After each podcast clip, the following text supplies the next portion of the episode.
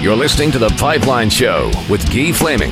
Well, Lottie frickin' da!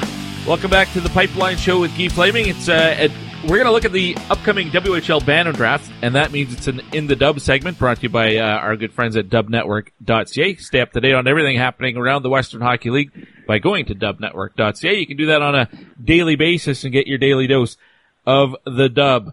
Uh, all right, let's look at the uh, WHL Bantam draft. And I'll be honest, I don't watch the Bantams. Uh, I don't know the guys until they get to the, the junior A or the uh, major junior level. So I'll get to know these guys starting in, you know, basically after the draft.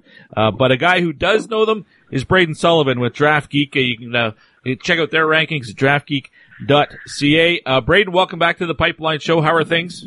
Going good. Been busy, but going good overall. Yeah, busy time of year for you guys, I'm sure. Um, let's get right to it. First off, compare this year to last year. I, I think we know Matthew Savoie is just a, a, talent all on his own, but last year's draft was a pretty good one. Uh, out, maybe take Matthew Savoie out of the, the conversation for a second. How does this year compare to last year? Well, just like kind of every other year, there's guys at the top and there's guys at the bottom. Um, this year, the uh, the difference between you know this second round pick and a guy going in the in the fifth might be a little bit more closer than it is in years past. But overall, it seems like a pretty decent year where a lot of top players are going to come out of uh, the draft, and players are going to win Memorial Cups. Players are going to be top scorers, and then you got your depth guys who are also going to fill in spots. And uh, then, of course, you do add Matt Matt Savoie back into the mix, and just uh, a, a, a, maybe a generational talent. Who we'll know we'll be talking about that more as the NHL draft for his year comes around. But um, certainly one of the top prospects we've seen uh, coming out of the WHL or through the WHL potentially uh, in a long time. And I think most people are expecting him to actually go the college route, which is going to put an extra curious spin on the Bantam draft this year. Now it's the Winnipeg Ice picking number one. They also have the number nine pick, so you can see them just making that selection and crossing their fingers because knowing they have a number, another first round pick uh, to make. If, if there wasn't that commitment to Denver where his brother Carter is going as well, I mean, if there was a really good chance he was going the WHL route, this would be a slam dunk pick, wouldn't it? Matthew Savoie, number one. Well, yeah, he's just he's the best player I think the WHL has seen in a really long time. And even though he's committed to Denver right now, you can see that Winnipeg kind of set up uh set it up for him by training for his brother the other week. And this weekend is the first weekend that Matt that's Scotia good to see Matt play against his own age group, and so far he's looked pretty solid. Um, I mean, there's not much to say. The guy has won MVP, has an underage, and every year he's in every different age group, and he's he's all around the best player. If you look to next year's draft, you got Connor Bedard, who's a similar player who could apply for exceptional status, but he just doesn't have the same kind of work ethic and grit that um, Matthew Savoie has. All right. So whether or not uh, the Winnipeg Ice uh, take him number one is a story uh, we'll keep an eye on, but not a question that you can answer. So let's move on from Matthew Savoie is there a clear cut number two guy, or is it one of those years where it could be four or five different candidates to go number two? You know, I think this year there's a there's a clear cut number two guy there out in Winnipeg as well, who who if the Winnipeg guys choose not to take Savoie, they could go with, uh, and that's Conor Geekie, brother of uh, Morgan Geekie, kind of a big stocky power forward who can do it all offensively. Still has a lot of real raw pieces to his game, but overall he can mix up his offensive attack and play a lot of different ways while, while remaining physical and utilizing or imposing his frame on uh, uh on opponents. But you know what? Uh, after that, that's kind of where it starts to get a little bit a little mixed up. But overall, I think the one two in the draft are pretty well set. Well, you can see uh, the top ten uh, that you have uh, that you put out. I think it was updated what start of April, and I know you have your final rankings coming out next week, and I think people will be able to get that through DraftGeek.ca. Correct? Yep. All right. Well, the top ten that you have listed there right now it shows uh, pretty well for a couple of uh, teammates uh, coming up in the top four or five as well. Uh, with uh, I'm going to pronounce it as Kane or Koehn Ziemmer. Yeah, Koehn Ziemmer. Yeah, Koehn Ziemmer. All right, and uh, Keaton Dohaniak, who I'm I'm guessing is the younger brother of current Edmonton Oil King Logan Dohaniak. Yep, yep. So a couple of teammates who you're expecting to go pretty high here in the Bantam draft next week. Yeah, they're they're two you know physically strong players. Kind of both play heavy minutes on that OH Edmonton team. Um, both kind of settle into their roles really well. Keaton's kind of a, a stay-at-home physical defenseman who can transition the puck effortlessly and skates like skates phenomenally. While uh, Ziemmer's more of a you know power forward who can mix up his offensive attack, has a lot can come at you in a lot of different ways, and kind of one of those very well respected players when he comes down with the puck. Uh, a lot similar to kind of Connor McClennon and the way he's able to finish with many different ways, but he's got a great shot, great puck skills. I think overall right now he he could be the best best forward available behind uh behind Geek and Savoie. It's such a, a challenge for me to look at guys who are listed at five nine and five ten, five seven, five eight, and kind of try to figure out what they're going to be three years from now when they're making an impact as seventeen year olds uh, in the Western Hockey League. Takes me back to Adam Lowry, who I think was five eight or five nine when he was drafted, and ended up being six four, six five. Uh, is that a challenge for you? Yeah, it's kind of hard to predict, you know, who will grow and who won't grow. And I think over a course of a year, you kind of see a guy grow maybe one or two inches, and you got other guys who'll grow three, four. But in general, you're kind of you're kind of betting. That's kind of the the thing with having a Bantam draft and not having a draft at age 15 is that you're kind of betting on guys that guys will grow and and fill out into their frames. But I mean, that's that's what the scouts do, and that's kind of that's kind of where they get paid. Uh, Brayden Sullivan from uh, Draft Geek, my guest, as we're uh, looking ahead to the WHL's Bantam Draft next week. Now, again, your rankings that you have that are just visible to the public right now, the top ten, kind of goes center defense, center defense, center defense. So a pretty good mix of forwards and and uh, blue liners. We mentioned Keaton Duhanek. There's a couple other defensemen I'm sure you'll want to touch on, and Denton Mateychuk and, and Mats Lindgren. Uh, a couple of guys you could see going top ten. Yeah, two guys I could see going top ten right now. You know, Lindgren might fall out of that just because he's committed to uh to Michigan, but it's interesting with those two just how different they play. Denton's more of a, a pure puck moving defenseman who plays very physical in his own end, while Mats Lindgren's kind of you know a finesse defenseman with ex- outstanding skating and speed and loves to transport the puck on his own. Um, Mateychuk had outstanding numbers this year in the uh, in the Winnipeg Top League, numbers that are very similar to a guy like Calen Addison who came out of that league. And if you look at Mats Lindgren, he's a kid who's kind of a little small, a little thin, but his skating is so pure and his skating so was is just so unreal at this age that a lot of players, a lot of teams are still willing to take him in the top ten. Uh, his dad was a big guy who played in the NHL, so he's got good bloodlines. But as of right now, he's committed to Michigan, so we'll see where he kind of falls in the draft. But I I bet on a team taking him pretty high. Another uh, guy with a last name that uh, WHL fans will recognize is Oasiz Wiesblatt. Uh, his brother Ozzy Wiesblatt right now with the PA Raiders, uh, taking on the Oil Kings in the uh, Eastern Conference Final. Now he's he's small. I mean, 5'5", 145 pounds. But again, we're talking about 14 year olds, uh, so lots can change.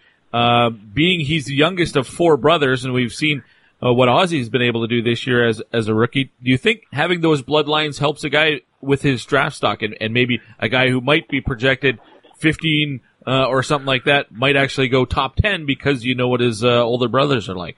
Well, yeah, and that kind of helps with commitments too. If you see a guy who whose brothers are playing in the WHL, you can kind of sit there and feel more comfortable taking him. But like if you look at Oasiz, he's he's much different to his from his brother. Uh, a little bit of a smaller kid at this age, a little bit of a meatball on the ice, but doesn't play like that. He plays all like Wolanski does in the sense where he just mm. Attack at you in a whole lot of different ways, but still has that kind of nasty streak to his game. But uh, yeah, you know, bloodlines are are something that a lot of teams will look at, and uh, and they're really comfortable taking a guy who who has brothers that play in the WHL or or parents that have played in the WHL rather than brothers who have gone up and played in the AJ or in, in the college routes. Uh, anyone uh, from I don't know Whitehorse or something following the Dylan Cozens path this year? Anybody from outside the uh, the the normal uh, stomping grounds that uh, you expect to hear his name called? Not too much this year. Kind of just a few guys that will hover in. There's a there's a kid at Alberta Cup from Yellowknife who played at the Canada Winter Games who, you know, is pretty pretty good skater. Um, I think his last name is Cunningham. But outside of that, you're not going to find a Dylan Cozens who seems like the the main four provinces are are developing the top top players this year. Okay, uh, and now when it comes to goaltenders, is that I know when I when I talk NHL draft with NHL scouts, a lot of them will have dedicated, you know, NHL teams will have dedicated uh, goaltender scouts. Uh, some scouts tell me it's it's tougher to uh, assess a goaltender. Is that a challenge for you? Yeah, you know, we we kind of I kind of when looking at goalies, you got to look at goalies size. And over the course of the year, you can kind of see which goalies get the the the better starts, the which goalies have, you know, better better stats, better mobility, better skating. And this year it's kind of it's very wide open with the goalies. There's a lot of different guys who can go at the top, and there's a lot of different guys who can go at the bottom. Right now for us, we have uh, Ethan Bonaventura out of out of Winnipeg as our top goalie, just with the just with his size and his frame. There's so much upside to him, but it's very wide open, and I, I think we could see a lot of different goalies going in a lot of different places. Could you see more than one, or uh, maybe just a, a handful of them going in the in the top two rounds? Yeah, I could see one or two going in the first round, with Ethan being one of those. But uh, if you look back to the 02 class, there's about three or four that went in the second. I think we could see something similar to that this year. Well, Brayden, I've asked you about a number of guys, but I'm sure there's other players I haven't uh, touched on yet um, that you want to tell us about. Uh, who are some personal favorites that we haven't already covered? Yeah, well, just just south of Edmonton, one of the guys that we have very high on our list, and we've had high all years, is named Danielson, and he's he's probably the best top two way uh, player in the draft. Who is an absolutely fluid skater, skates very well, uh, skilled stick, able to create offensive chances, and he's got great size at his age. And then when you kind of look at who, at bloodlines there, his brother uh, Noah ended up committing to to Medicine Hat this year, so. I think a lot of teams feel comfortable taking him early, and I think we could see him going anywhere from top ten to top five. Yep. Um, and then yeah, just mixing up after that. You can, they're just out in Fort Saskatchewan. Jordan Gustafson, a real character player who plays a hard nosed game, plays well in all three zones, and has really developed his offensive game this year by um, quickening his shot release and and being a guy who can contribute on the power play. But overall, um, you know, it's, this draft is really wide open. I think there's about 13, 14 guys who people are set on going in the first round, and after that, it's going to be a uh, bit of a rolling of the dice for the teams picking in the second half of the first round. You got a guy that you have circled sort of as a fifth or sixth round type of guy. Uh, Jordan Eberle was taken in the sixth round. He became a star in the WHL. You have a personal favorite like that that we might not hear in the first two or three rounds, but uh, you're hoping to, to hear his name called and think he could be a steal? Yeah, just looking out at Fort Sask, Jaden Jolie's kind of one of those guys who I've been a fan of more and more as the years progress, just with how how well he's able to carry the attack with fluid movement and how he how he, cerebral he is with the puck, attacking different lanes and identifying different lanes. Um, he's not physically developed like a lot of different players here, and he doesn't have great size or great shot, but just how he moves through the offensive zone and how effortlessly he's able to get pucks to the net is just it's it's amazing to see. And I don't really think that a lot of teams have him pinned as a top two round guy, but for us, we have him. I think in the second half of the of the second round. I think that that I would feel comfortable myself taking him there, but you never know. It could be a third, fourth rounder. Excellent, Brayden. Uh, one more time, uh, when the list is ready, when, what day do you expect it to be ready to the pub for the public, and uh, how do they get it? Yeah, we're just going to be have a busy next week. Our our final draft guide comes out on the uh, on the 30th, so Tuesday. Then we got public rankings going out on on Tuesday as well. Mock draft going out on Wednesday, and then obviously the draft and profiles going out on on Thursday. And all of that at DraftGeek.ca. Yep. Excellent, Brayden. I really appreciate your time. Uh, thanks for doing this once again. And uh, looking forward to the draft. I, I, assume you're going down to Red Deer. I'm not, but uh, enjoy it if you are, and uh, we'll talk again. Yep, sounds good. Thanks for having me on. There you go. There's a primer for the WHL Bantam draft coming up next week, and uh, maybe we'll next weekend. Maybe we'll uh, touch on some of the results of that. Uh, I don't have a plans in particular, but maybe we'll talk to a GM or something to see how it all unfolded from their perspective. Maybe something really interesting happens, some sort of massive trade or something like that. Don't know. We'll see. Thought I would just add this in as a bit of a bonus uh, during Game Four, the second intermission, Game Four between uh, the Oil Kings and the Prince Albert Raiders. I was joined in our uh, broadcast booth by former Edmonton Oil King netminder Tristan Jarry. Happened to be in town. I actually didn't know this uh, before, and we kind of mentioned it at the start of the interview, but uh, didn't know it, but he actually lives in the Edmonton area in the off season. I, I asked him, I said, so what are you doing here? He goes, I live here. Caught me off guard. Don't usually hear uh, about the uh, the guys from Vancouver who end up settling in Edmonton, but played his WHL career here. Said he fell in love with the city, and uh, I guess you don't spend your winters here if you're playing in the NHL, unless you're playing for the Oilers. But whatever the case, I thought uh, it's it's not a, a, super long interview, just uh, like three and a half minutes, something like that. But good to catch up with a former Memorial Cup champion uh, who helped backstop the Oil Kings to that championship back in 2014. So here is uh, my brief conversation with uh, Tristan Jarry, now with the uh, Pittsburgh Penguins slash the Wilkes-Barre Scranton Penguins. Restricted free agent. Uh, he's got one more year on his contract, and then he's a uh, an RFA.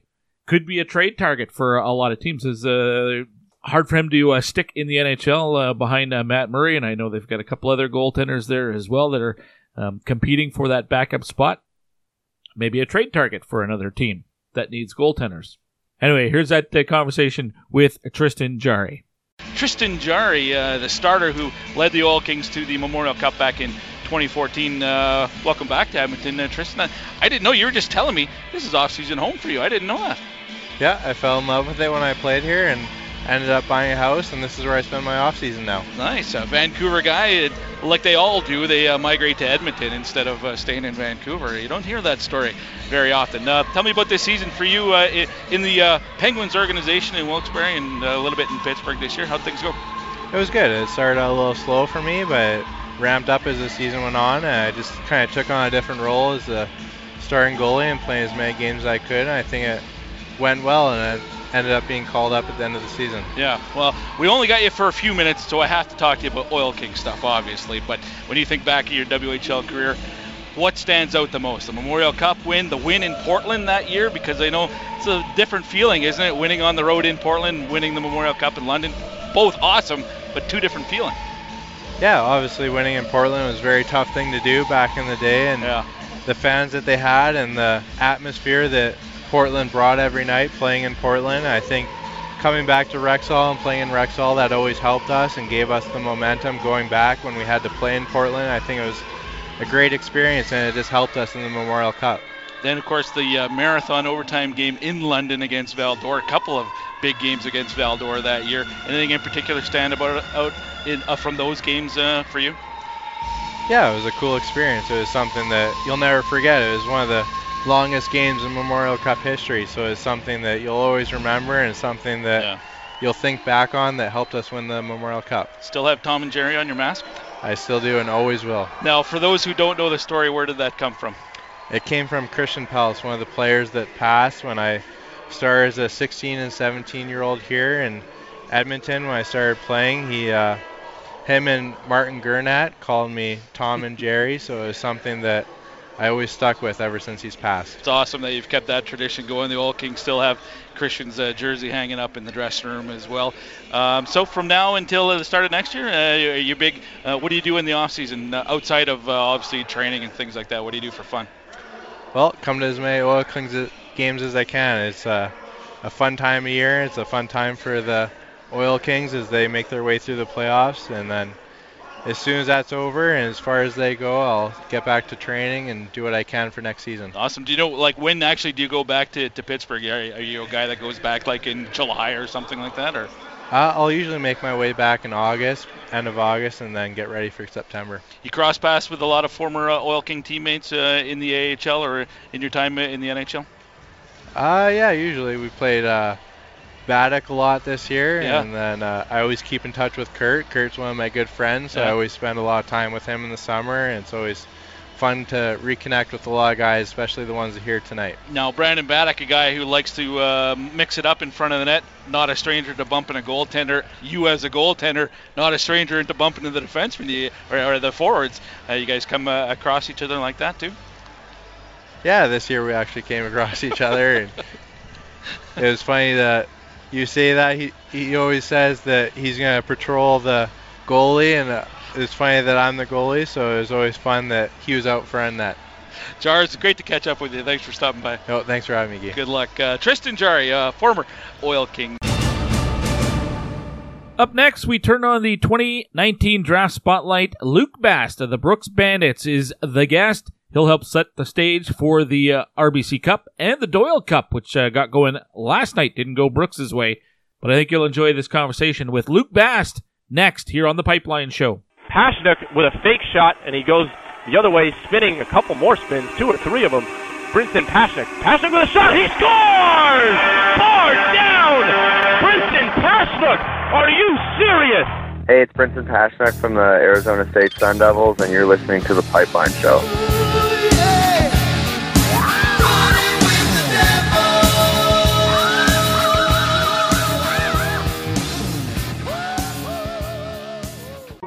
Nothing compares to the smile on a child's face after their wish has been granted. The Rainbow Society of Alberta is dedicated to granting wishes throughout the province to children who have been diagnosed with a life threatening or severe chronic medical illness. And you can help too. View the wishes, refer a child, and donate at rainbowsociety.ab.ca or get involved as a volunteer. Having a wish come true fills a child's heart with hope and happiness. Visit rainbowsociety.ab.ca today.